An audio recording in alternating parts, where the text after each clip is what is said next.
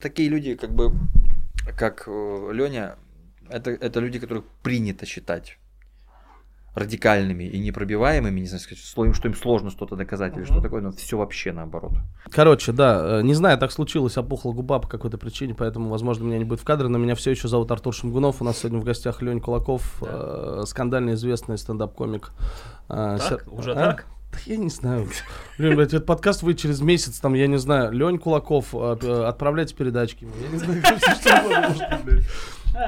Лёня, человек, который попал на Первый канал, сбегал на тот свет, что почти одно и то же. Блин, для меня круто, что я по Первому каналу слово «жопа» 5 раз сказал. Да? Я же единственный вообще. Никто там не было брани. То есть они настолько хотели переехавших говном назвать, что они такие оставим. Но кроссовки заблюрили. Они заблюрили все марки кроссовок, но это типа пикать не стали. Да. Короче, ну и, собственно, Сергей Дегтярев на месте. Все как всегда, мы снова в этой студии. Лёнь, для начала, ты человек, по которому не скажешь, на первый взгляд, но много взаимодействовал с терапевтами.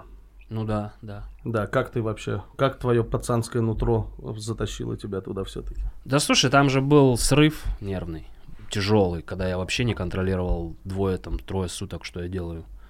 И там надо было. Это вот после Comedy Battle у меня случился, короче, нервный срыв случился, когда я много лет потратил на реализацию себя на ТНТ. Как и большая часть артистов наших, мы все стремились на ТНТ, и я работал в Comedy Production. Короче, я был очень тесно связан с этой структурой. Потом у нас был тяжелый расход с Краснодарским филиалом. И вот это, типа, последнее, прям перед переездом попадание было в Comedy Battle, когда я думал, ну вот сейчас я, типа, через него я залечу в Москву, и как бы, как будто все должно было хорошо идти.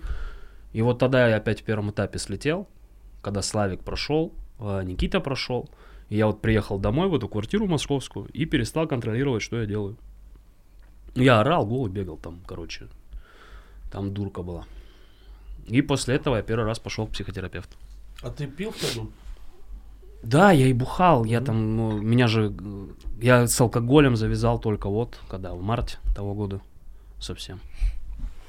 А до этого алкоголь у меня был. Я ж приехал, я сразу набухался. Казалось бы, блядь, в марте того года появилось больше причин пить. Я поэтому и бросил. Я же запойный. Ну, типа, я бы ушел совсем. Я бы вместо работы, я бы ушел в запой. Я бы, наверное, до сих пор бы из него не вышел. Ну да. Чем еще мне, Лёня, интересен, почему здесь подкаст? Потому что у нас, мы, сразу скажу, не будем тратить время. Мы, блядь, все это можем в гримерке обсудить. Подкаст просто про другое, по поводу комедии. В общем, но чем мне интересен Лёня именно в рамках этого подкаста, очень много приходит сюда комиков, которые очень рефлексирующие. И комики рефлексирующие, они, как правило, бережные, знаешь, вот такое, типа, ну, когда рефлексируют, они такие, типа, вот как там, все ли с тобой в порядке, все ли нормально. Лёня в этом отношении мне иногда напоминает, ну, вот так визуально, я просто во мне не берусь, как слон в посудной лавке. Он рефлексирует, но, блядь, параллельно все разбивается вокруг у людей.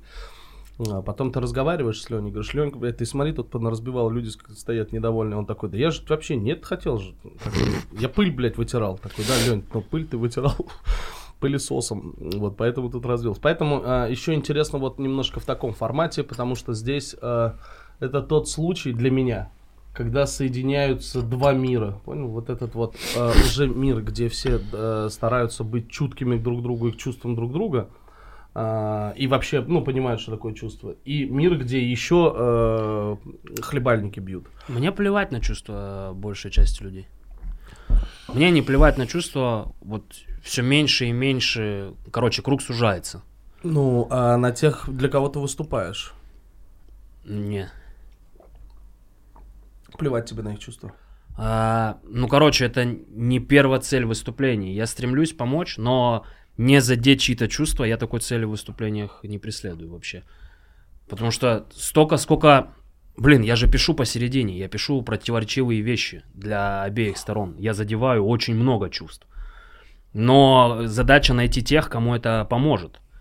То есть вот на чувства тех, кому это помогает, мне не все равно. Если мы берем в общем, для кого я выступаю. Но там если взять последний концерт, я этот комментарий просто сильно запомнил, он меня ударил, знаешь, такой, типа, я аж прям присел в моменте. Тип написал, что вот сейчас 5 апреля, угу. Говорит, нам пришло известие о том, что отец погиб на фронте, угу. а он нас обманул, сказал, что уехал в Якутию. И я, говорит, вот смотрю твой концерт, спасибо, что ты со мной поговорил. И я охуел. Ну, типа, я прям такой, ебать. Ну, если мы хоть как-то вот таким товарищам можем помочь, который, я не знаю, почему он решил в день этого посмотреть стендап-концерт, отвлечься как-то или что там, что он за цели преследовал, это сильно трогает. А в основном, ну, как не задеть чьи-то чувства, если ты патриотов, некоторый пласт называешь алкоголиками, а либералов, ну, неадекватными людьми. Это задевает огромный пласт людей. Бля, мы сейчас скатимся, меня в эту тему боюсь сильно, потому что меня раздражает, что сделали со словом «либерал», к сожалению, блядь. Я уточняю это... поэтому. Да. Я вначале уточняю, что я имею в виду исключительно радикальные группы. Я не стремлюсь к обобщению всех. Есть радикальные группы, которые окончательно приняли одну сторону и оправдывают поступки своей стороны. Любые. Это неправильно совсем. Ну и, собственно, у Лёни богатый бэкграунд событий, то есть к разговору, когда ты с комиками обсуждаешь, говоришь о том, что бы ты хотел обсудить, была ли у тебя, может быть, история какая-то травмирующая, у Лёни обычно за полгода наберется на учебник. Там, вот выбирайте, ребят, вот аборт, что еще, клиническая смерть, очень серьезная болезнь матери, нервный срыв, вот. Такая была неделя. Ну тяжелый полтора года. Да, но... таких лет не было до этого. Таких вот, как вот эти полтора года, никогда я не переживал. Как бы тяжело не было, было тяжело по-разному. Там были моменты, что мы в Краснодаре на улице жили, и когда занимались противоправной деятельностью, типа, было непросто. Но так как в эти полтора года, при учете, что я относительно финансово независимый стал, все равно я такого именно морально не испытывал никогда до этого. Круто, что в этот раз мы немножко, я для зрителей, мы немножко уже успели поговорить за кадром и приблизительно понимаем, чего мы хотим от сегодняшнего подкаста. Да? В двух словах. Ну, я не против еще раз прояснить, на самом деле. То есть, опять-таки, покуда мы начали, да, уже какой-то контекст сложился. Какие намерения, что куда хотелось бы двинуться. То есть, вот, мне не очень нравится вариант перечислить кучу болезненных. То есть, что мы хотим сделать скорее. Я помню, что ты мне уже обрисовал, но я просто уточняю, не изменилось ли что-то? Да нет, мне... Короче, так сложилось там за вот эти года, что я пожил, что мотивация для меня самая важная в жизни. Если у меня нет мотивации двигаться дальше, двигаться вперед и что-то делать, то... Не сильно, да, материмся, мы стараемся вообще не материться. Как вообще комфортно тебе должно быть разговаривать? Ну, короче, вот тогда пиздец наступает. Я могу лечь надолго и ничего не делать. Я могу разжиреть до 155 килограмм. Ну, то есть, вот когда у меня нет какого-то конечного итога, куда я иду и зачем я иду, мне становится плохо очень. Ну, я тебя поздравляю как минимум с тем, что ты человек. Это вообще довольно, скажем... важная определяющая человека черта, то есть человек, он все равно, это существо, управляемое смыслом. Ну, это довольно важный вопрос, на самом деле, я так просто сейчас если здесь остановлюсь и буду это пояснять, это до конца подкаста, ну, в общем, я так ремарку небольшую вставил. Ну и вот, мне прошлый год, я понимал, зачем я и что я делаю, я очень четко понимал, что мне... Почему я должен больше концерта выпустить, почему мы должны мощности нарастить, потому что надо было мать вылечить, нужно было держать ребят, которые в баре, как в этом, в моральном нормальном состоянии. То есть я себе позволил расклеиться в первую неделю, а потом увидел там Настю Скорик, которая вообще не понимает, что происходит, она в шоке, девочке тяжело. И она мне в гримерке сказала фразу прикольную, когда... Ну, типа, короче, вот эти минутные слабости, знаешь, когда ты поплыл чуть-чуть, я в гримерке завис просто, там, когда вот это все усугубление шло в первые, там, 10 дней. И она пришла, они что-то сидят с Женьком, разговаривают, а я первый раз разговор не могу поддержать, я что-то завис, и мне прям вот это вот состояние я выловил. И она на меня смотрит, говорит, бля, ну если Лёне хуёво, значит вообще хуёво. И взбодрило это, короче. Я же понимаю, что там 30 человек, которые на попечении находятся, где, наверное, должен быть какой-то флагман, за которым они идут. И это взбодрило. Вот я от алкашки отказался, и мы поехали, поперли весь год, чтобы им было комфортно, так как они могут это делать, чтобы мне было комфортно, так как я могу это делать. Ну и вот там мать надо было вылечить, бар, чтобы на плаву остался в эти непростые времена. И сами, чтобы мы с ума не сошли. Угу. Слушай, мне интересно, откуда тебе эта ответственность, желание? Ну, слушай, комики, независимые люди, 30 человек, откуда у тебя это желание? Ну, давай так будем. Не каждый человек такой будет, у тебя сейчас 30 человек на попечении такой. Да нет, есть 30 комиков, которые выступают. Ты же к этому относишься, как у меня 30 человек на попечении. Но вот они это... есть резиденты моего, они же выбрали меня как ориентир в какой-то момент. То есть они пришли, потому что им был нужен совет, им была нужна авторская помощь, им было нужно место, которое я делал, собирал, душу вкладывал. То есть им вот этот вайб и все настроение, которое создано в баре и в этом комьюнити, это их идея, они и прониклись, а это моя идея. Конечно, я несу за это ответственность. Да, но это был твой, ты им предложил, по большому. Ты понимаешь, что ты был готов ее взять, вот почему ты, ну, то есть откуда вообще это жил, ты мог ее не брать, эту ответственность. Во-первых, ты им предложил, типа, ребята, вот у меня есть идея, вы можете, я могу, типа, вас куда-то повести. И, как, конечно, когда ты согласен, но само желание кого-то куда-то вести, потому что, ну, объективно для тебя это комфортно, приемлемо. То есть это твоя мотивация, то есть то, о чем ты говоришь, это там, ну, твоя мотивация. Есть, да. Одна из. Вот, мне просто интересно, почему ты задумался об этом когда-нибудь или нет? Да нет, откуда, но так это? Всегда было. То так есть, всегда было. Типа с детства, чем бы ты ни занимался? Да, так всегда было. Вот с КВНов еще, класса с 5-го, вот как мы начали играть в КВН, что-то там я капитаном побыл, и вот какая-то вот эта вот материнская черта, она так и осталась, она никуда не делась. Кстати, интересно, это материнская или отцовская какая-то? Ну, пока непонятно. А из любопытства просто. Что-то про детство можно спросить? Да, конечно. Мама, папа как, с жизнью справлялись? Нет. Угу. Ну, отец погиб рано, появился отчим, хуесос.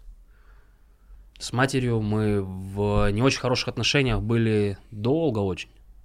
Слушай, я был проблемный очень ребенок после смерти отца.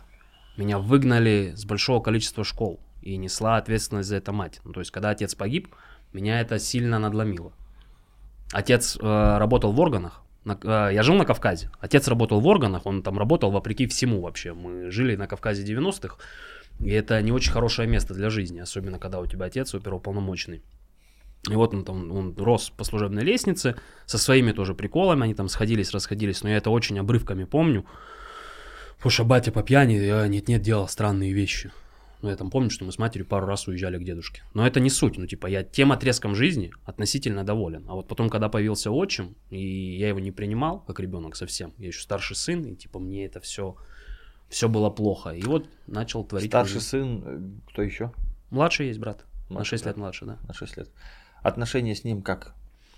Слушай, я ему долго ломал жизнь. А теперь? Теперь стараюсь это исправить. Хорошо. Я его психологически поломал так, что он до сих пор лечится. Я понимаю. Я думаю, как это просто? Буллинг? Ну, да, причем такая его форма, которая доступна только все-таки близким, да, когда... Перед братом мне будет стыдно всегда. Всю жизнь. А ты думал, почему ты это делаешь? Я не контролировал себя очень долгое время. Я лет до 19 не особо одуплял, что я творю. Почему потом стал? Меня выгнали из города. Крестный. Крестный приехал, дал 500 рублей, сказал, у тебя два варианта. Либо ты садишься и уезжаешь, и сидишь долго, либо ты уезжаешь из города. Я уехал в Краснодар. И чем это для тебя стало? Что новой жизнью. Новой жизнью. Ну да, но в смысле... Как быт поменялся, я, например, могу еще дофантазировать. А что это, как ты поменялся? Я переехал, я жил в городе с населением 150 тысяч человек и одним устоем. Ну, типа, я был частью, трех комьюнити разных. Спортивного, КВНщиков и около криминальных элементов. Я понимал, как эта жизнь устроена в Майкопе, я понимал, где я нахожусь, я понимал, откуда я беру деньги, куда я их могу отнести, как я развлекаюсь и что я делаю. А когда случилась вот эта вот история с делом заведенным и выбором, что вот либо сейчас конец, либо нет, поменялось все. Я перестал, ну как, вот я просто всю предыдущую жизнь перечеркнул совсем. В принципе, да, я понимаю, но просто, например, человек может, перечеркнув всю предыдущую жизнь, попробовать эту же жизнь выстроить на новом месте? Или он может... Не получалось, не было условий. Хорошо. А что тогда ты попробовал выстроить на новом месте? Заняться полностью новым делом. Ну, то есть то, что было в голове. У меня, я всегда тяготел больше туда, к комедии, к сцене, независимо от того, чем занимался параллельно. И вот, переехав в большой город, независимо ни от чего, я начал искать работу. Я долго искал работу, там пешком двигался по Краснодару, суетился. И искал работу в клубе, потому что всегда хотел поработать в ночном клубе. Хотел доступ к женщинам красивым. Мне вот этого не хватало еще в Майкопе. И хотел быть с микрофоном. Побольше быть с микрофоном. И в итоге так и сложилось. Ну и параллельно КВН, до того, как со сборной выгнали, то есть мы играли в Центральной Краснодарской лиге КВН, там было относительно удобно, ребята приезжали, я продолжал с ними находиться в одном объединении, так скажем. Это была такая маленькая ниточка обратно домой. Угу. Мы можем попробовать вот сейчас перейти к запросу, который ты обозначил, касающемуся мотивации. Или можем не прийти к этому сейчас. То есть я просто сейчас чувствую, что вот хорошая развилка. Пацаны, как кайф, я же говорю, мы двигаемся так, чтобы всем комфортно было. Вот я не чувствую... Сейчас, подожди. Блин, вот Артур, я тебя прошу, давай вещи, касающиеся терапевтических или околотерапевтических вмешательств сначала. Я так начал, я думал, что попробую. Ну, это более взрослый. Это более взрослый способ это сделать, но просто это как бы логично было бы так это выстроить. В общем... Блять, я читал. Ну, круто. Очень. Это вообще из этого состоит наш подкаст. Он может из этого не состоять, если ты не будешь вести себя как долбоёб. Манипуляция, какую? Я же... Манипуляция — это если есть, скажем, задняя мысль, и если я попробую выиграть так, чтобы Артур проиграл. А я же вполне конкретные цели преследую, то есть и открытые цели, и открыто еще и пробую что обозначить. Брат, мы тебе не враги. Да, я знаю. В общем, короче, я вот что хотел сказать. Ты когда говоришь, что ты согласен делать так, чтобы нам было удобно, да, это как бы понятная мотивация, но это для тебя, скорее всего. Я сейчас просто из-за того, что с мало времени, я буду иногда позволять себе делать какие-то, знаешь, заявления по поводу тебя, как будто я давно знаю. Это может быть какая-то херня, но, в общем, ты уж меня прости по этому поводу. Короче, просто в силу такого вот устройства самого твоей биографии, твоей личности и так далее, ты, скорее всего, до того, как успеваешь испугаться кому-то испортить жизнь, уже пробуешь кому-то не испортить жизнь. То есть вот эта вина, она как бы автоматически уже срабатывает. То есть ты как бы в курсе, что ты можешь нанести урон, затопить собой пространство, захватить что-то, сделать что-то, что тебе удобно, а остальным неудобно. То есть это у тебя как бы уже на таком... на автоматическом неком заднем уровне. Ты как бы пробуешь вот этого садизма избежать. То есть ты пробуешь не быть сволочью. Это автоматически срабатывает. Но фишка в том, что я скорее, я с большим удовольствием столкнусь с твоей попыткой, и даже с большим интересом я столкнусь с попыткой все-таки поиграть во что-то, во что тебе интересно было бы. То есть не чтобы ты создал условия удобные для меня, а чтобы мы попробовали двинуться туда, куда правда тебе было бы полезно или интересно. А почему ты думаешь, что мне интересно? Я так не думаю, я хочу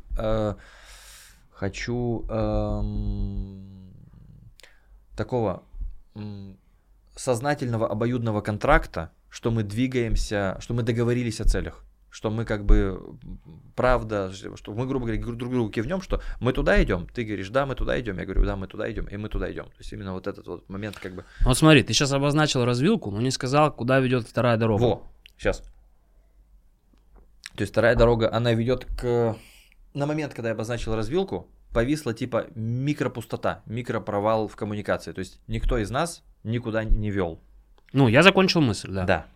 И у нас как бы был вариант помариноваться немножко вот в этом микровакууме из чего, может быть, родился бы еще какой-нибудь вектор. Например, там обсудить еще какую-то историю, продолжить твою биографию, там, чтобы ты рассказал, или какую-то еще мысль там поднять. Ну, короче, продолжить диалог. Просто как бы продолжить его выстраивать, что мы просто продолжаем все вкидывать в этот костер что-то. И второй вариант – это уже перейти к запросу и, ну, понимаешь, для меня терапевтическая игра – это одна из любимых. То есть я люблю побыть терапевтом. Это как бы одна из вещей, которая для меня имеет смысл всегда. У меня чуть-чуть руки чешутся в эту сторону, то есть какие-нибудь трансформации поделать. Поэтому, когда открывается окошко, я сразу же думаю, а не дадут ли мне сейчас побыть терапевтом? Поэтому я предлагаю этот вариант. Ну, погнали. Вот. Это как бы... Ну, просто видишь сейчас... Сейчас я буду просто еще какое-то время прояснять этот запрос. Погнали, но что мы сейчас будем делать именно? Как ты себе представляешь это примерно? Без понятия. Вот я про это же говорю, что ты как бы за мной прыгаешь в омут. Ну вот смотри. Я тебе доверяю. Да, Тебя мне представили как квалифицированного специалиста. Так. Я могу поверить в компетентность человека и в то, что он квалифицирован до того момента, пока он на моих глазах не обосрется. То есть я готов за тобой идти. Как бы презумпция компетентности. Да, я готов за тобой идти по твоему пути, по которому ты меня поведешь. Вот это адекватное мышление, но фишка в том, что я как раз настаиваю на другом.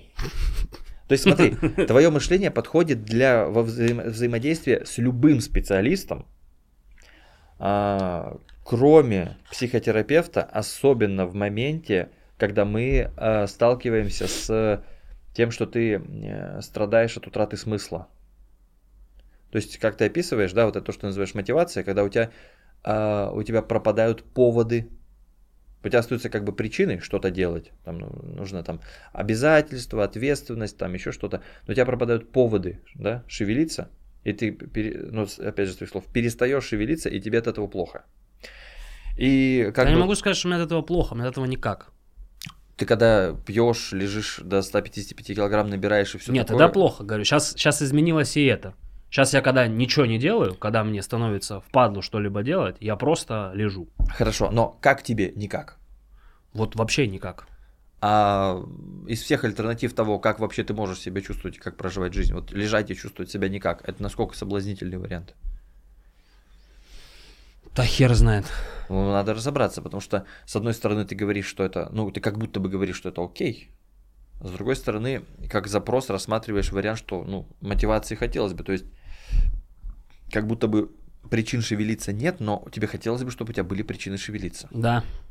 То есть, все-таки хочется в другую сторону. Нет, 100% хочется в другую сторону. Ну.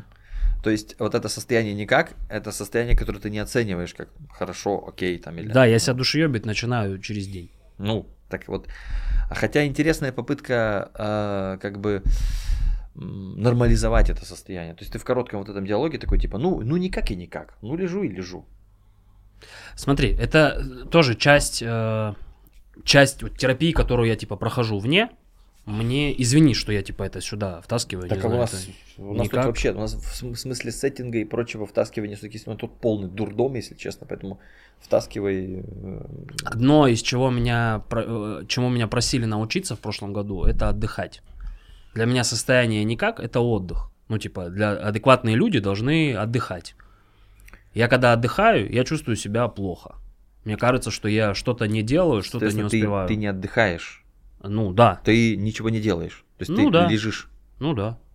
А то, что тебе говорят научиться отдыхать, как раз тебе пытаются предложить именно отдых, но просто ничего не делать — это не отдых.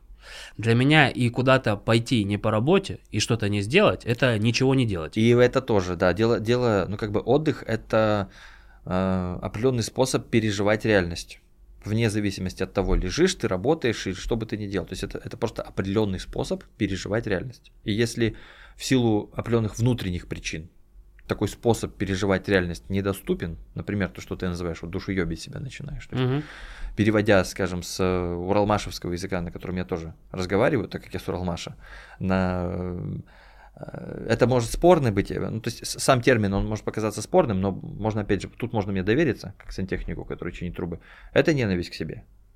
Да, точно есть. Она обязательно есть. То есть она не то, что у тебя есть, она и у меня есть, и у всех она в обязательном порядке есть, то есть ее не может не быть. Просто процесс взаимодействия с этой ненавистью, именно то, как с ней налажен контакт, это очень сильно сказывается на том, как человек развивается и почему, и как он отдыхает и почему, и как он себя чувствует, как он себя... Ну, ненависть к себе – это мой последний мотиватор, который заставляет и спортом заниматься, и по карьере развиваться сейчас.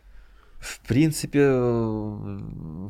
как вариант, если не обнаружены другие реальные причины. Потому что ненависть к себе, она скорее, она хороша как катализатор. То есть она не очень хороша как единственная опора. Поэтому отчасти вот у меня есть мотив поискать реальные причины того, что ты делаешь. То есть, которые тебе еще пока неизвестны, может быть, тоже. Давай, не, это только за. Но пока что я вот понимаю, для чего я спортом занимаюсь. Потому что я на себя в зеркало смотрю и такой, ты уебан. Это ненависть. Да. То есть, грубо говоря, скажем, есть такой достаточно банальный закон в именно исследовательской психологии, называется закон Яркса-Дотсона. Там мужики собрались и выяснили, что если мышку вообще не херачить током, она ничего не делает. А если ее херачить током сверхсильно, она тоже ничего не делает. Вот так вот они собрались, ученые, и выяснили, что если мышку херачить током ровно настолько, чтобы она что-нибудь делала, она что-нибудь делает. Да даже за это платят, прикинь. Я думаю, я не уверен. Дохуя, чем заняться. Я не уверен, что именно за это платят. Давай есть, как бы... будем месяц мышь током ебашить и смотреть. Причем, ну, как казалось бы, но они просто, они правда выяснили. То есть они проверили, что, оказывается, недостаточная мотивация болью и сверхмотивация болью приводит к одним и тем же результатам. То есть и в случае с ненавистью тоже тут ты как бы должен поймать волну. То есть ты должен быть и способен выдержать ту ненависть, которая тебя атакует, и она в достаточном объеме должна быть. И кроме этого, ты еще же потом будешь, например, сталкиваться с апатией. Потому что если ты что-то делаешь на основании ненависти, то значит, ты делаешь это на дисциплине. А если ты делаешь это на дисциплине, этот ресурс, он хоть и восполняемый, но заканчивается. Так что тебя будет периодически прикладывать к дивану. Без сил, без чувств, вообще без ничего. Ну вот смотри, у меня, допустим, вот сейчас там я зашел опять, у меня получилось себя настроить правильно на очередной цикл спортивный. И мне это всегда дает... Короче, одной настройки никогда не хватало. У меня должно быть там несколько целей, чтобы я собрался с силами. У меня и тренер это замечает, он говорит, о, Леонид ебашит. Типа, это видно. И вот сейчас у меня есть там и концерт я без футболки хочу снять, и просто себя в порядок привести. И это мне помогает со вспышками агрессии бороться. То есть вот когда у меня есть там 3 составляющие, 3 компонента, я вот сейчас залез на полугодовой опять спорт-режим, и мне легко дается. Ну то есть я вот на прошлой неделе болел, то, что я бы сделал там еще 2 месяца назад, когда мы вот в этом в межсезонье нашем спортивном находимся, я чуть-чуть недомогание чувствовал, такое, все, мы 2 месяца нахуй не тренируемся, давай, братан, это на сердце нагрузка, там я что-то я еще придумал. Читал про это. Да, я 100 причин видос. Какие-то, а тут он прям такой, мне плохо, я собрался и пошел. А со спортом, вот интереснее со спортом, или просто я как бы, мне интереснее другая область немножко, чем спорт сейчас? Да, можем уйти. Я тебе, ну то есть как объяснить, что я вот здесь, ну на примере своих спортивных метаморфоз, я могу объяснить, что мне там одного чего-то не хватает, но начинается все с того, что я на себя в зеркало посмотрел, такой фу. Совершенно верно, потому что ненависть всегда мотивируется необходимостью изменений. То есть изначально как бы ненависть констатирует необходимость изменений. Это изменения без принятия. Они, их воля, они бы хирургически тебя меняли, но поскольку, скажем, все равно...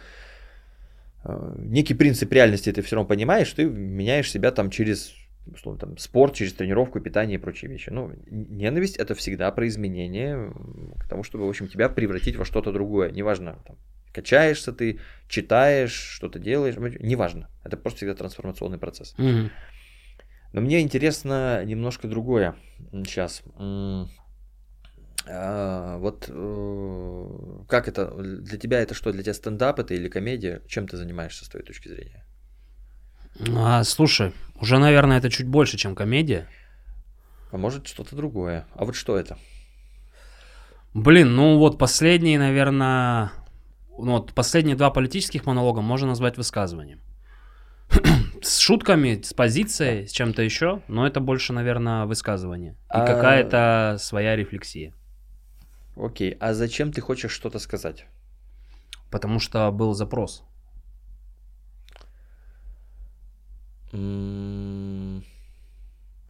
Это ответ на вопрос, почему они хотят что-то услышать.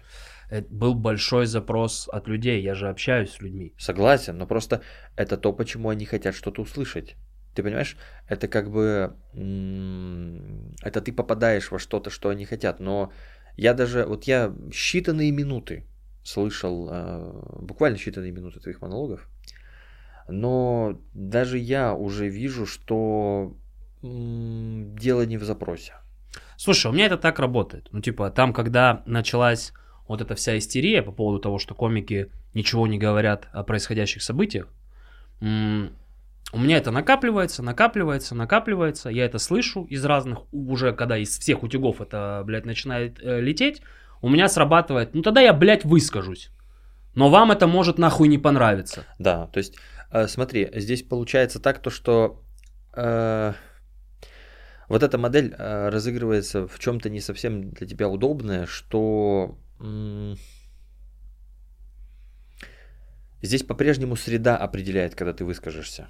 Да, то есть, безусловно. И я подозреваю, что вот эта вина, которая вот от твоей садистичности, которая... Я надеюсь, ты можешь услышать слово «садистичность» без попытки сказать, что ты нацист и ублюдок. То есть, как... Садистичность? Ну, я не соотношу это одно с другим. Хорошо. Ну, вообще нацисты довольно садистичны. 100%. Ну, короче. Почему это первая ассоциация? Садистичность, тогда так скажем. Садистичность в таком смысле, что я извлекаю как бы смысл и удовольствие, когда я воздействую на кого-то. То есть, вот мазохистичность — это условно, когда воздействует на меня, а садистичность — когда я воздействую на кого-то. То есть, и вот это вот воздействие, оно... Например, может быть иногда болезненным на кого-то, иногда не учитывающим то, что он хочет. Ну, ты понимаешь, да? О чем я говорю? В общем, если так говорить, я в общих чертах это просто обозначу, по крайней мере, какое сейчас есть представление, что твоя активность, как бы, когда еще ты был маленький и постарше, там, вот это вот, ну, условно, за вот эти первые 20 лет там, твоей жизни, до 19 к минимуму, она влекла за собой повреждения окружающих. Ну да. Соответственно, в какой-то момент, я так понимаю, ты все-таки решил, что ты при всей вот этой вот уверенности и жесткости все-таки не хочешь быть сволочью. Ну, конечно, а кто хочет? Ну, опустим этот момент. Есть не только те, кто хотят, есть еще те, кто, например, вообще не считают необходимым этим вопросом заниматься. Сейчас я просто... Так они же себя оправдывают просто, да и все. Не всегда. Я с закоренелыми сволочами общался. Даже они не хотят быть сволочью, и они всячески ищут себе оправдания. Среди закоренелых есть.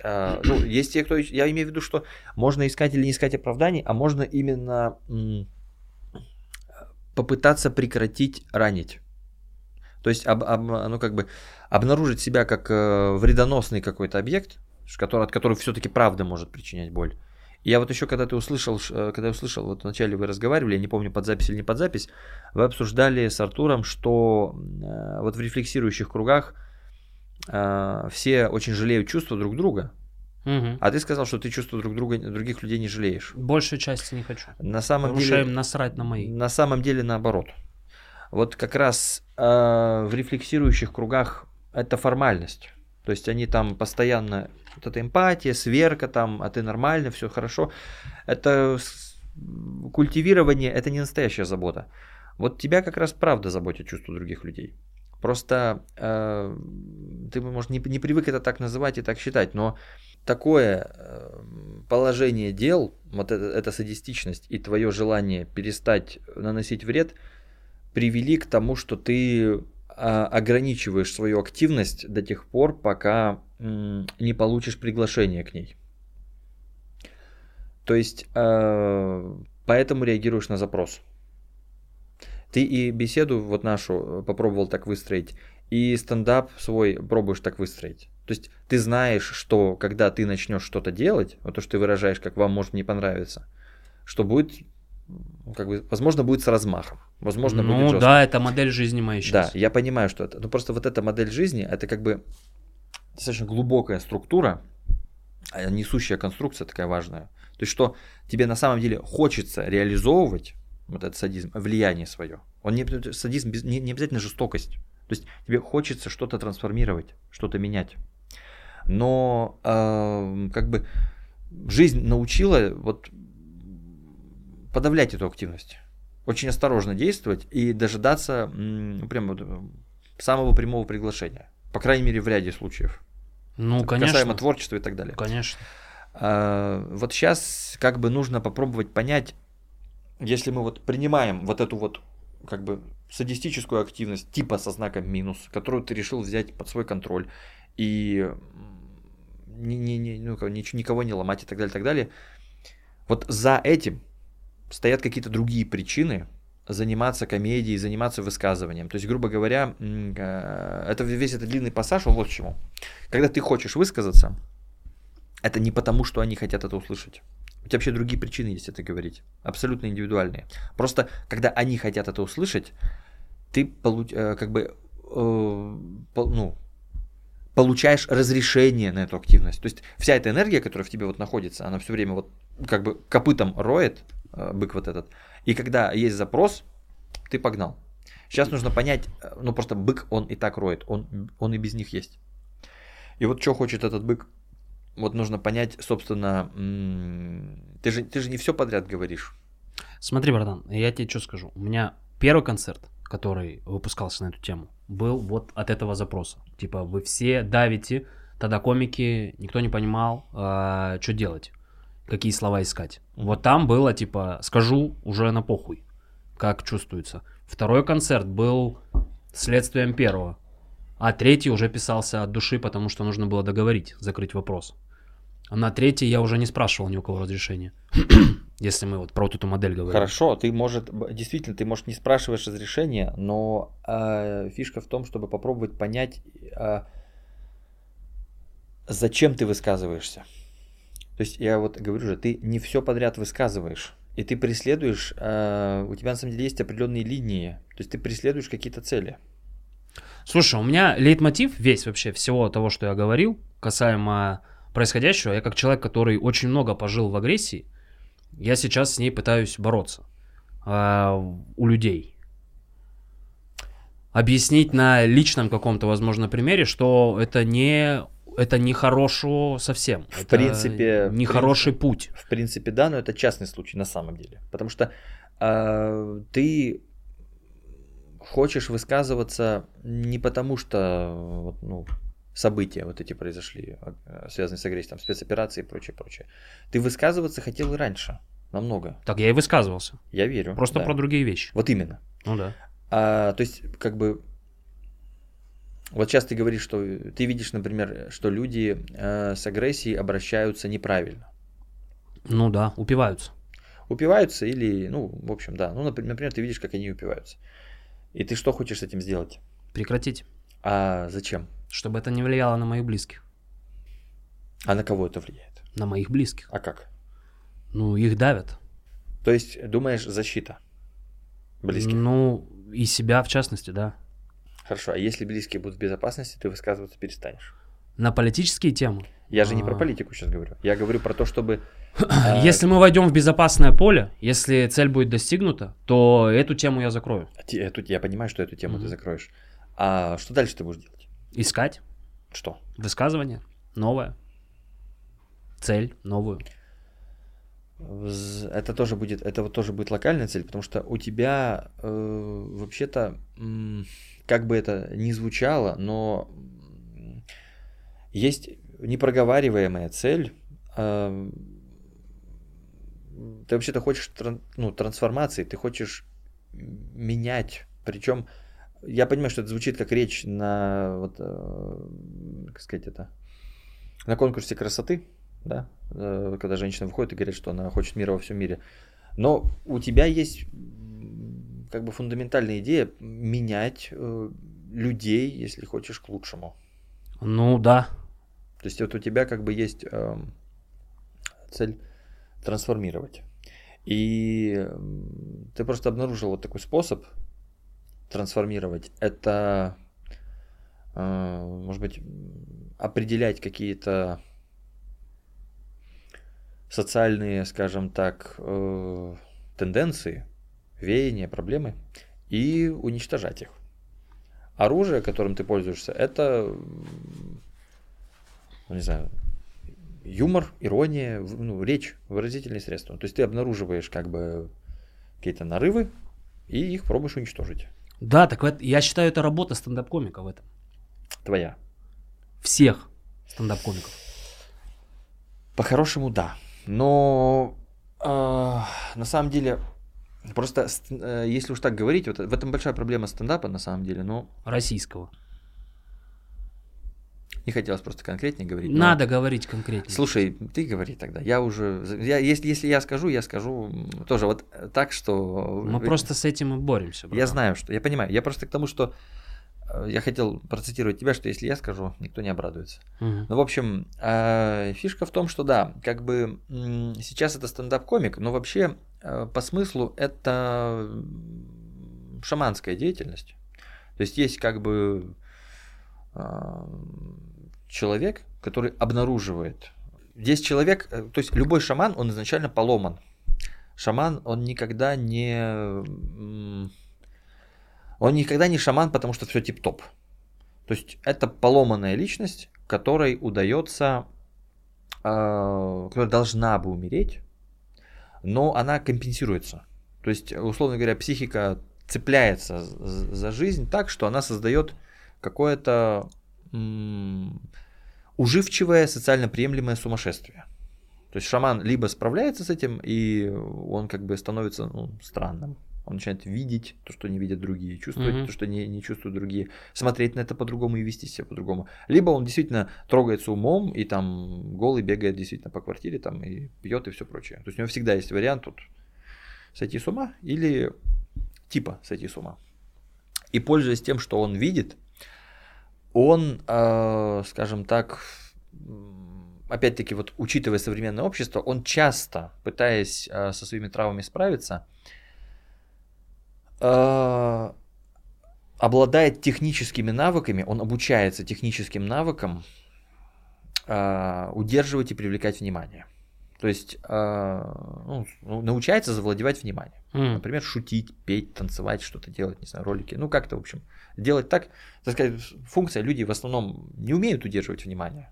Но когда шаман что-то делает, он как бы берет, он учит их удерживать внимание, он дает им таблетку. То есть человек не умеет концентрироваться, а шаман так оп, и люди на нем сами концентрируются. И вот дальше вопрос в том, что в этот транс групповой шаман будет закладывать. То есть он может совершать какие-то конструктивные действия, которые будут преобразовывать общество. То есть он его тоже ретравматизирует при помощи своей травмы и заживляет. Он дает как бы ответы какие-то. Люди эти ответы получают, они заживают, после чего идут дальше, распространяют это куда-то еще. И, безусловно, как бы уровень этого шамана и спектр того, на что он может воздействовать, он очень разный может быть. Но, тем не менее, это как бы вот некое такое призвание, некий жизненный смысл. То есть шаман не обязан, но он очень сильно выигрывает, потому что в этом его природа, и если он продолжает истончать свое восприятие, то есть глубже вникать в суть вещей, лучше учиться удерживать внимание и проворачивать вот этот самый трюк. То есть он как бы он все время меняет мир. Он все время развивает. И для него, как бы, если он прекращает это делать, то он начинает чувствовать, что, ну, как бы, что-то не то. Он чувствует, начинает онемение. Он чувствует, как бы, выпадание из жизненности. То есть он перестает чувствовать смысл жизни. Он перестает, как бы, ощущать себя. То есть он просто вот отрубается. Это я к тому, что вот этот смысл, причем если он видит эту возможность, вот даже если он как-то уже так повредился, что он этой возможностью пользоваться не может, когда он видит ее, у него немножечко как бы вот сколько волка не корми, он все равно в лес смотрит. То есть он когда видит, как это делают другие, хорошо или плохо, у него раз появляется какая-то витальная такая интенция туда, типа, да ты плохо это делаешь, или там вот это то, что я как раз у меня вызывает восхищение. Там. То есть его постоянно в эту сторону косит. И как раз... Я что все это прогоняю-то? Есть подозрение, что вот этот смысл, вне зависимости от запроса, потому что люди-то вообще-то не просят, чтобы ты их менял. Они как раз Они очень косвенно могут об этом просить. То есть вот это вот типа комики нифига не высказываются, люди не говорили, что да что-то мы плохо обращаемся с агрессией, научи-ка нас быть людьми. То есть они никогда об этом не просили, они условный запрос создают. Ты просто получаешь позволение сделать свою штуку. Я к тому, что этот смысл может быть твой. То есть если я правильно сейчас попадаю, то это как раз может быть причина вот даже не 30 комиков на твоем попечении и так далее, а вот это может быть реальный повод шевелиться. Ну вот смотри, побороть агрессию – это следствие третьего концерта. Так. Первый побудитель был, потому что был запрос на то, что мы не высказываемся. А второй я вспомнить не могу. Это вещи, которые просто, скажем, они создают тебе мишень. То есть я же говорю, что шаман, он обнаруживает, что не так. Когда люди страдают от чего-то или ведут себя неадекватно, и это набирает достаточно массовое, как сказать, массовое что? Массу. Много, в общем, этого становится. Шаман начинает это видеть. Меня и так шамана стендапа называли, блядь. Да, я тебе говорю, все к этому пришли. Вообще, весь подкаст разоблачения, блядь, Лёни. Я вам обещал, мы вывели его на чистую воду. Ну, в смысле, просто твоя как раз... ну, говори. Прикол в том, что как будто бы... я просто чуть мешаюсь. Расшифрую, правильно ли я понимаю. Потому что, ну, тирада была длинная, я как бы для... Как зритель. Пожалуйста, тут я вот как раз... Вот, то есть тут речь о том, что на самом деле ты говоришь, типа, это было, агрессии стало до хера, и поэтому, как я это вижу, ты поправь, агрессии стало до хрена, и ты такой, так, мне, короче, напрягает такое количество агрессии, хотелось бы ее как-то снизить. Да. Потом ты говоришь, и тебе уже хочется воздействовать, но поскольку ты знаешь, что твое воздействие, как правило, может травмировать, ты такой, тебе нужно разрешение на это воздействие, и вот появляется запрос, все как раз спрашивают, ты такой, о, а вот и разрешение. Не, ты немножко причинно-следственную путаешь. Я говорю, когда появилось желание понизить агрессию, уже я не спрашивал ничего запроса. У меня уже была конкретная цель, я такой, я сейчас буду общаться с вами по поводу вашей агрессии. Да, даже сам факт того, что есть агрессия, ты это можешь использовать как разрешение. То есть ты в принципе спрашивал, да. Нет, ты в принципе, Артур, более-менее правильно понял, тут просто...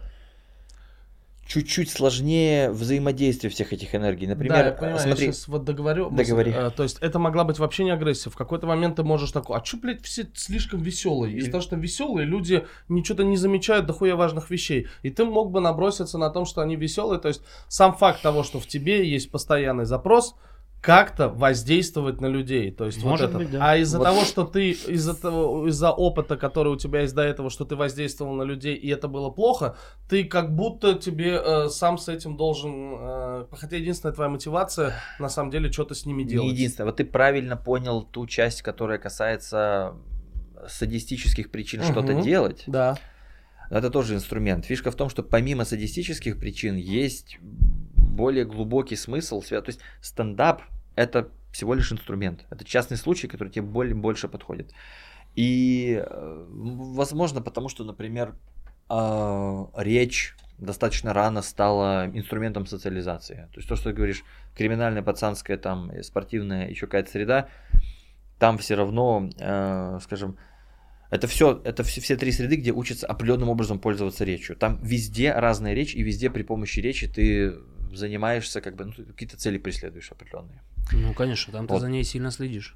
Следишь, и более того, ты пытаешься ей определенную форму придавать, потому что там конкретные цели преследуешь. Скажем, речь в КВН – это речь в КВН, речь там на разборке, там речь на разборке, но там везде есть как бы свой язык. Ну, конечно, да. То есть и садизм, и стендап – это как бы способы реализации определенного смысла. А вот как раз более глубокая черта, неискоренимая, как мне кажется, то если я правильно вижу, это именно запрос на трансформацию. То есть просто, чтобы реализовать свой запрос на трансформацию, тебе нужно увидеть, что что-то не так. Ну да, это 100%. Первое. То есть поэтому, если ты видишь, что что-то не так, и вот эта энергия прямо что-то не так, что-то совсем не так, где-то с этой точки тебе уже без разницы, просили тебя или нет. Ну да, да. То есть, грубо говоря, если вот до такой степени что-то не так, ты такой, ну тут, конечно, не так, но никто не просит. Но если вот это вот, ну, грубо говоря, не так на 40%, но прям просят, для тебя тоже это как бы вот сложится в 100%, ты, наверное, тут тоже... Я разберусь в вопросе, да. Да, ты вникнешь, потому что... Но фишка в том, что вот ключевым является именно запрос на преобразование. Угу. И, скажем, ограничения, которые у тебя есть сейчас, они, может быть, вот это как раз еще вариант, тоже тебе поразмыслить над этим, что садистический способ реализации этих, то есть атаковать дурдом, ты видишь дурдом, и ты его атакуешь, понимаешь? Это часто эффективный способ, но не всегда. То есть, скажем, атаковать дурдом можно и не напрямую. Если ты делаешь это напрямую, например, кто-то, кто мог бы отнестись к твоим словам серьезно, начинает защищаться от твоего садизма и не слышит, что ты говоришь. А я почти уверен, тебя это бесит. Да, сильно. Я думаю, что ты просто ненавидишь. Потому что одна из вещей, которые тебя, ну, эмоционально ранят, действительно создают, ну, как бы боль, с которой ты плохо справляешься, это когда ты неправильно понят. И когда ты, ну, как бы усердно неправильно понят. То есть, ну да, это довело до того, что меня там стрессом умку мне выжег. Я тебе чем и говорю, что как бы вот боль, которую ты тяжело переживаешь, и которую ты сейчас, которая тебя будет преследовать до тех пор, пока ты не трансформируешь это никак. Вот как бы ты очень хочешь делать то, что ты делаешь садистически, но абсолютное большинство людей это провоцирует защищаться от твоего садизма и не слышать, что ты говоришь. Даже если ты очень хорошо подумал, и даже если ты не только прав, но и вылезал формулировку так, что там вот уцепиться не за что. Грубо говоря, что ты вот, ну ты вот своими словами, ну точно несешь добро и пользу другому человеку. Вот 100%. Зацепятся все равно за садизм, все равно извратят к чертовой матери то, что ты сказал, выстрелят этим себе в ногу и тебя обвинят. И ты будешь испытывать приступ ярости и боли по этому поводу, с которым тебе как-то либо придется справиться, либо ты еще больше дров наломаешь. То есть еще будешь еще увеличивать свою громкость, еще увеличивать интенсивность, грубо говоря, оправдываться, объяснять, фокусировать его внимание на правильной части каких-то своих слов, он еще больше будет защищаться, и в итоге тебя это будет просто в бессилие уводить. Ну, короче, это путь, скажем так, к одному из малолюбимых тобой страданий, но если совсем сейчас не освоить ничего, кроме садизма, часто будешь напарываться. Если на сцене тебе еще номинально насрать, может быть, грубо говоря, пришло 100 человек, из них 40, например, гарантированно поняли, что ты сказал, не обиделись. У меня есть ремарка. Со сценой проще обстоит вариант, знаешь почему? Потому что мы поговорить можем сейчас. Ага. И то есть, какие бы у меня ни были намерения, какая бы ни была риторика, с любым человеком, с которым я могу вот так поговорить, я ему объясню, что я имею в виду. Он меня поймет. Либо я его задавлю, что тоже часто бывает. Стопорнуть. А что если не поймет, а задавливать невыгодно? Такого не было. Близкие длительные отношения есть? Нет. Там это фигурирует. И, ну, и да, там да, вот да. Это тот самый третий случай, когда не поймет и задавливать невыгодно. И вот, короче, у меня с комментаторами в этом и беда, что я не могу с человеком вот давай покоммуницируем. С концертами поэтому проще. Сколько бы человек ни собралось, сколько бы там не было несогласных, я наоборот хэклер на этой теме в зале. Это очень круто. Значит, он яиц набрался, давай, братан, мы в это поиграем. И он как раз тебе еще больше позволяет реализовать смысл взаимопонимания. Угу. То есть, когда на тебя обрушивается человек с конфликтом, это для тебя повод друг друга понять. Ну, это комфортная среда, я там понимаю, что делать. А вот что делать с человеком, который хуй пойми где сидит, непонятно зачем что-то пишет. Мне очень много человек пытается объяснить, что это намеренные провокации, не ведись на это. И вот ты первый, кто сформулировал это вот оттуда, издалека, что это ранит невероятно сильно, когда ты недопонят. Для тебя, и это как бы один из очень важных навыков, просто для тебя он будет располагаться именно здесь, научиться испытывать боль, то есть просто болеть, ничего никак тебе не помогая. Угу. То есть это очень важная способность. Потому что основной механизм, которым человек наводит в своей жизни бардак, это попытка прекратить болезненное переживание. То есть нам от чего-то больно, нам от разного больно, мы разную боль не выносим. И когда нам больно, эмоцию какую-то сильную испытываем, которая нас мучает, мы пробуем себе помочь при помощи какого-нибудь поведения. Все зависимости, все импульсивные поступки и прочие там, действия, слова и так далее, что потом нам приходится разгребать, это не от неспособности управлять эмоциями, это от неспособности управлять собой.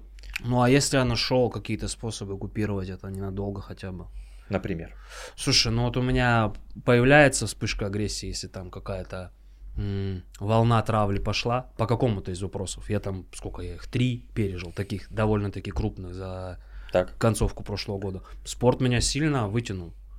Ну, то есть я пошел, смотри, я вымахался. Спорт тебя вытянул, он позволяет тебе... Ну, правда, канализировать это, да, то есть вот оно пришло, и ты это куда-то слил. Ну да, выпустил пар, пошел, выпустил пар. Но ты не освоил это.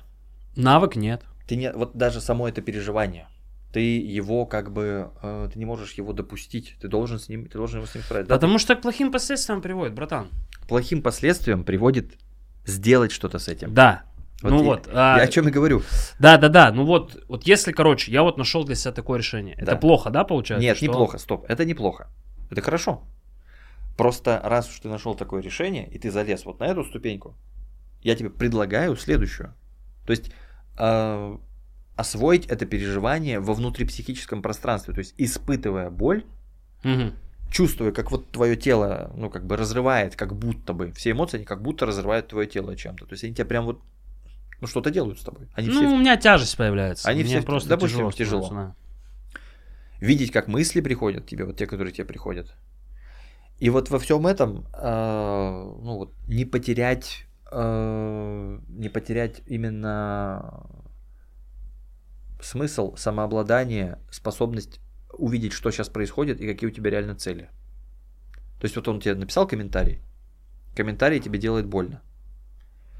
И дальше тебе боль говорит, а ну-ка соверши-ка вот эти поступки. Угу. Ты сейчас что делаешь? Ты видишь, как боль тебе говорит, соверши-ка эти поступки, ты смотришь на них и говоришь, я уже делал боль, как ты говоришь, получилось очень плохо, я пойду лучше побью грушу. Угу.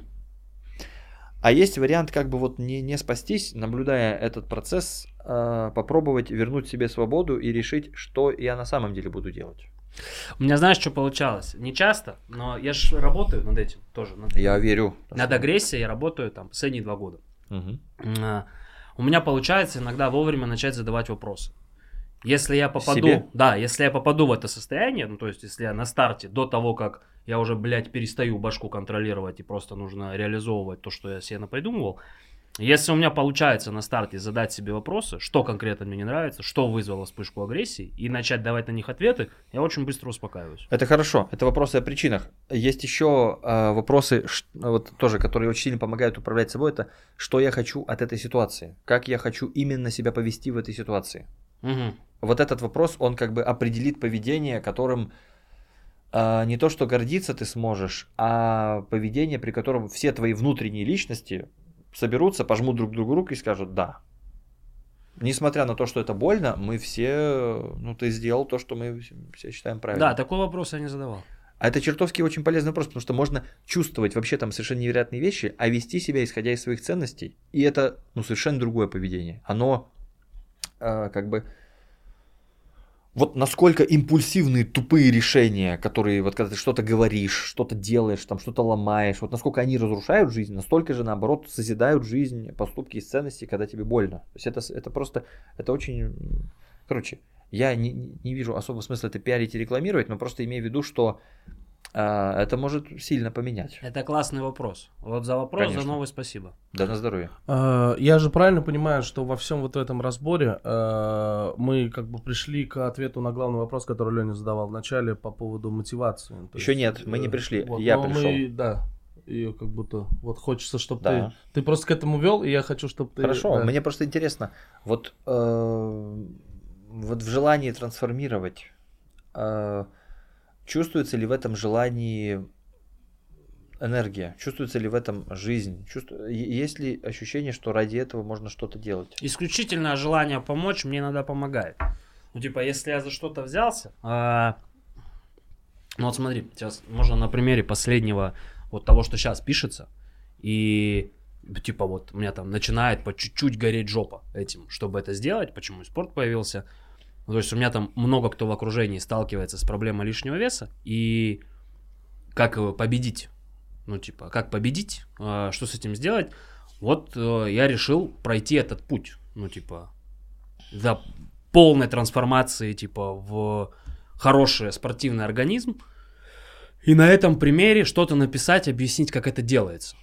И чтобы хоть кому-то, типа, рядом, у меня сейчас просто и пацаны там появились новые в клубе, у которых прям, ну, короче, тяжело им, они такие, бля, я хочу, но это очень долго, далеко и тяжело, и вот хочется сделать какое-то, не знаю, микропособие через стендап, что, да, бля, все возможно на живом примере. Угу. И это вот сейчас мне, типа, начинает становиться по чуть-чуть интересно. Хорошо, то есть... У тебя есть мотивация, когда есть проблема, которую нужно решать. Да, но мы же это с вами обсудили. И я с этим полностью согласен. Когда найдена вот такая точная вот прям мишень, я такой, вот тогда мы вопрос, вот с этим боремся, погнали. Вопрос тогда в том, что, во-первых, по мере развития у тебя мишени должны будут становиться скорее крупнее. То есть они должны будут становиться более общечеловеческими. Ну вот сейчас была, ну типа весь год была... Очень общечеловеческая мишень. Допустим, да, я понимаю. И она была, я так понимаю, достаточно мотивирующая. То есть тебе было скорее проще высказываться, чем не высказываться. Да, ну, да. Это вот как раз состояние замотивированности. То есть у тебя как бы есть предрасположенность к этому. А интересен другой вопрос. Откуда брать эти проблемы? Вот, меня вот это межсезонье и пугает. Когда от цели до цели, вот этот кусок жизни, он вообще деструктивный. А потому что для него нету смысла сейчас. Вот, то есть для тебя есть смысл, когда ты видишь проблему, но не забывай еще и о другой части. Вот это та часть, из-за которой ты ругаешь, и я ругаю русский стендап. Это очень важная вещь, и если ты это в себе поправишь, я не знаю, может, ты это в себе и так уже исправил или исправишь, но это, в общем, скажем, моя претензия, мой способ на это посмотреть. Беда вот этих шаманов, собственно, в том, что они не развиваются. Ой, да. Они не психически, не культурно, не еще как-то. То есть они именно поэтому, у них у всех свои причины. Кто-то очень хочет нравиться, кому-то просто страшно, кто-то там еще что-то. Но фишка в том, что вот это межсезонье, оно нужно как раз шаману не для того, чтобы сейчас что-то менять. Оно нужно для паломничества, оно нужно для того, чтобы опять уйти в джунгли и опять там пострадать. То есть ты должен, ну как сказать, ну не потому, что я сказал, что ты должен, но если мы договариваемся, что ты эту роль берешь, и ты хочешь ролью шамана справляться, то когда тебе нечего уничтожать, ты должен добраться, ну как бы ты должен куда-то добраться, ты должен куда-то развиться, ты должен взять свое внимание и открыть для себя что-то. То есть ты должен как-то изучать мир, выстраивать отношения с людьми, расширять свои какие-то психологические границы, обнаруживать свое несовершенство. То есть это должно быть, ну как бы... Обнаружение своих поломок, в первую очередь. Обнаружение поломок в тех, кто рядом с тобой. Вот, например, ты говоришь, у тебя нету длительных отношений сейчас, да? Угу. Доверительных каких-то близких, которые бы хотелось сохранить. А это же тоже вот, а что это? Почему? Я сейчас даже не то, чтобы хочу ответить на этот вопрос, но просто ответ в том, что на данный момент набор твоих психологических способностей, он попросту ограничивает тебя. Ты не можешь это сделать сейчас. Ну да, с отношениями пиздец. Да, но это твои джунгли. Угу. То есть, если ты полезешь в эти джунгли, во-первых, тебя там так отпиздят, что ты просто, ну, может, даже спустя время возьмешь свои слова про последние 1,5 года. Потому что это действительно область огромной повышенной боли для тебя будет. Ой, брат, не, про последние 1,5 года. Я не утверждаю, я для красного словца. Но опять-таки... Тот мирок меня пока пугает. Я туда не лезу. Я вижу. но это то, что... Который? Тебе 1,5 года? Нет, вот отношения. Отношенческий, да. Так вот и фишка. Он тебя пугает, и ты туда не лезешь. Ну да. Потому что он выводит меня из... Того, где ты привык. Привычных состояний. Где ты насидел. Ну да. Ну так и остальные комики делают то же самое. Они не идут туда, куда им страшно. Для шамана страх – это повод обсудить с собой эту сторону как направление для движения. Смотри, братан, я иду туда, куда мне страшно, просто это такая штука, которая останется… Последней? Да. А это тоже, опять же, тогда, возможно, ты идешь туда, куда тебе страшно, но вот все-таки как бы то, что мой учитель говорит… Называют, что люди привыкли искать под фонарем, а не там, где выронили ключи. То есть, да, тебе страшно, и ты разбиваешься, но это может отчасти усыплять твою бдительность. Может быть. А идти нужно, возможно... Ну, я просто же, понимаешь, я это говорю из... У меня-то какая? У меня как бы грязные цели. Твоему развитию содействовать и как бы подкинуть тебе... каких-то таких штук, которые, с которыми справляясь, ты сможешь во что-то трансформироваться. То есть вот я тебе пробую такой вариант предложить, что когда ты чувствуешь межсезонье, когда тебя ничто не злит, угу. Тогда ты должен уделять внимание тому, что тебя ограничивает, что тебя пугает и чего у тебя нет. Это я услышал, об этом я подумаю. Это прикольная мысль. Соответственно, если ты пойдешь туда, где ты не можешь, туда, где ты не умеешь, ты будешь опять ретравматизирован. То есть ты опять будешь поврежден. Смотри, что делать? Я тебе могу привести пример. Что делать? Вот я вот в прошлом межсезонье, вот это между концертами, завел отношения. Но когда я залезаю обратно вот в этот режим... Какой? Написание концерта, подготовки, высказывания и всего остального, угу. Отношения рушатся. Хорошо. Это проблема, твое ограничение. То есть, условно говоря, у тебя есть дилемма. Ну, как бы, я сейчас уже просто потому, что мы тут сидим, тебе могу, ну, как-то ее предметить, но вообще в целом это была бы дилемма, типа, а как так? Получается, я либо... Я пока этой дилеммой не занимаюсь, она просто есть. Да, но она даже не сформулирована. Смотри, угу. Получается, ты либо являешься собой и делаешь свое предназначение, угу. либо выстраиваешь взаимоотношения. Угу. Если ты, ну, как бы фокусируешься на одной из этих сторон, вторая разрушается. Да. Соответственно, это что получается? Ты как бы в жизни выберешь либо... близость, либо... Пока так и происходит. Вот. А что насчет как раз... Вот ты что сказал в начале сеанса? Ты сказал, что всегда обозначаешь, когда ты критикуешь либералов, ты критикуешь радикальные группы. Угу. То есть, на самом деле, одна из вещей, которые тебя, скажем, злят, которые ты хочешь менять, это радикальность. Да, То есть сваливание в один из двух полюсов. Вот категоричность. У тебя категоричность, у тебя сваливание в один из двух полюсов. Ты здесь не можешь из этой категоричности выйти. Ты не можешь это вот объединить в парадокс. Ты не можешь как бы смешать молоко и кофе и попить капучино. То есть у тебя здесь просто не получается вот этот вариант. Туше. И это одна из вещей, где ты можешь, ну, как бы вот у себя в голове отправить вот этот смайлик и просто посидеть и попробовать. А как я так вот, ну, это же в целом реально, наверное. Люди, наверное, как-то могут. Или, например, ты никогда не видел такого. Например, ты видел, что либо человек выстраивает отношения, и у него провал по части реализации там себя, и он там сваливается в отношения. Либо ты видел, как люди строят карьеру, но не могут выстраивать отношения. Благо, я насмотрелся на все примеры.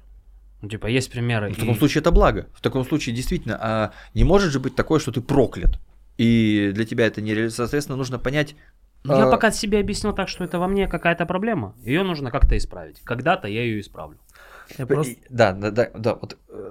Вот такие вещи, именно с ними сталкиваясь, вот это для межсезонья самый замечательный контент. Да, это круто. Они тебя потрясут. Да, это круто. Это к разговору о том, что, помнишь, мы с тобой последний раз в переписке обсуждали момент. Короче, вот что я заметил. Абсолютно, я даже когда смотрю за твоим творчеством, почему мне интересно было, например, там, на тебя посмотреть, потому что я такой...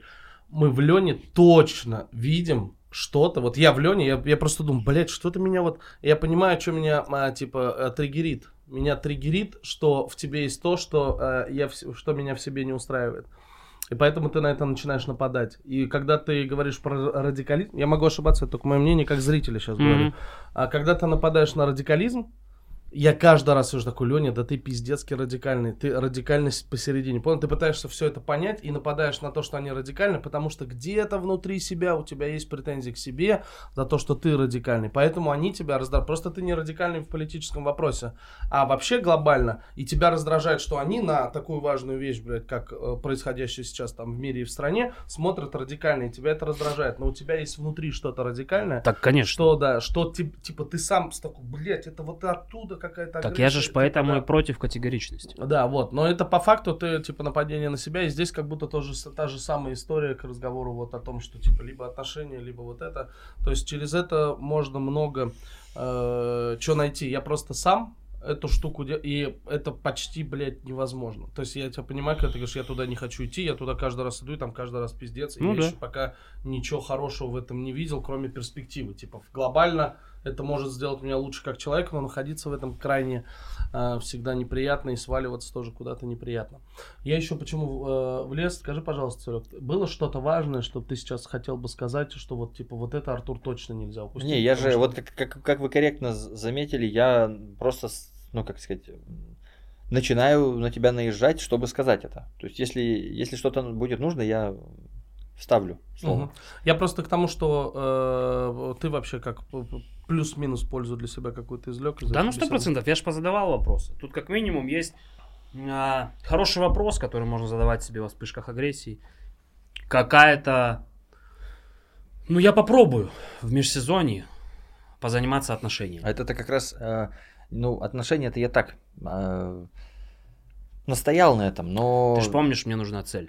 Да. Теперь она есть. Согласен. Но мы можем как бы просто пошире посмотреть. Благо, я так подозреваю, мозги-то тебе позволяют увидеть за этим, что межсезонье – это момент для трипа, то есть для попытки пойти туда, куда ты не ходишь. Да, пережить это я понял. И еще тоже вот важный момент, хотелось сказать его, что... Он тоже, это как бы непрошенный совет, но все равно. Вот этот опыт, болезненный в том числе и так далее, самый разный, помаринуй его все-таки во внутрипсихическом пространстве. То есть, грубо говоря, не все сразу должно конвертироваться в материал. Пусть оно конвертируется в материал, но ты помаринуйся. Я это всегда делаю. Я очень образно сказал, что, братан, все, что...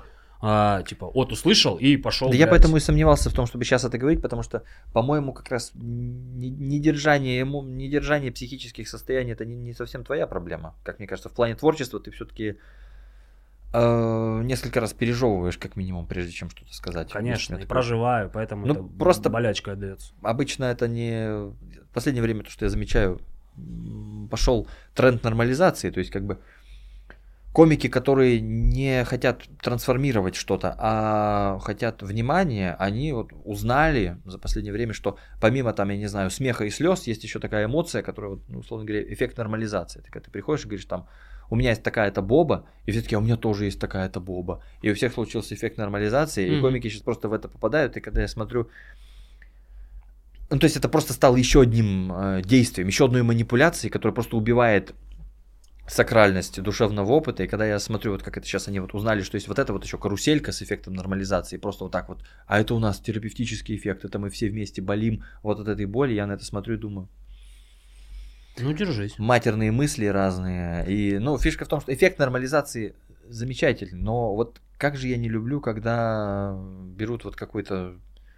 делают из этого масс-медиа. Вот эту, не то что, ну, масс-медиа, вот эту, знаешь, вот лошадку такую, качалку, вот так вот, начинаю, ну, короче, это просто убивает все, что ты, мать. Братан, это пройдет. Вот когда рынок переполнен чем угодно, появляется альтернатива. 100% это традиционная диалектическая как бы штука. Я как бы, я вообще-то не без удовольствия на это слюсь. То есть я же как бы... Я думаю, ты прекрасно можешь меня понять в отношении того, как можно злиться на что-то с удовольствием и нападать на это с точки зрения социального какого-то посыла там, или еще чего-то. Что я, в общем, это раздражен не без кайфа. Ну что, мне как зрителю было интересно, кто такой Лёня Кулаков. Этот подкаст во многом ответил на этот вопрос. Я надеюсь, и самому Лёне немножко тоже. Вот. С кайфом, спасибо тебе огромное, что пришел. Да, вам спасибо. Прикольная штука. Вот. До встречи. Все остальное будет всем превьюшка. Пока. Всем расскажем. Пока. Счастливо.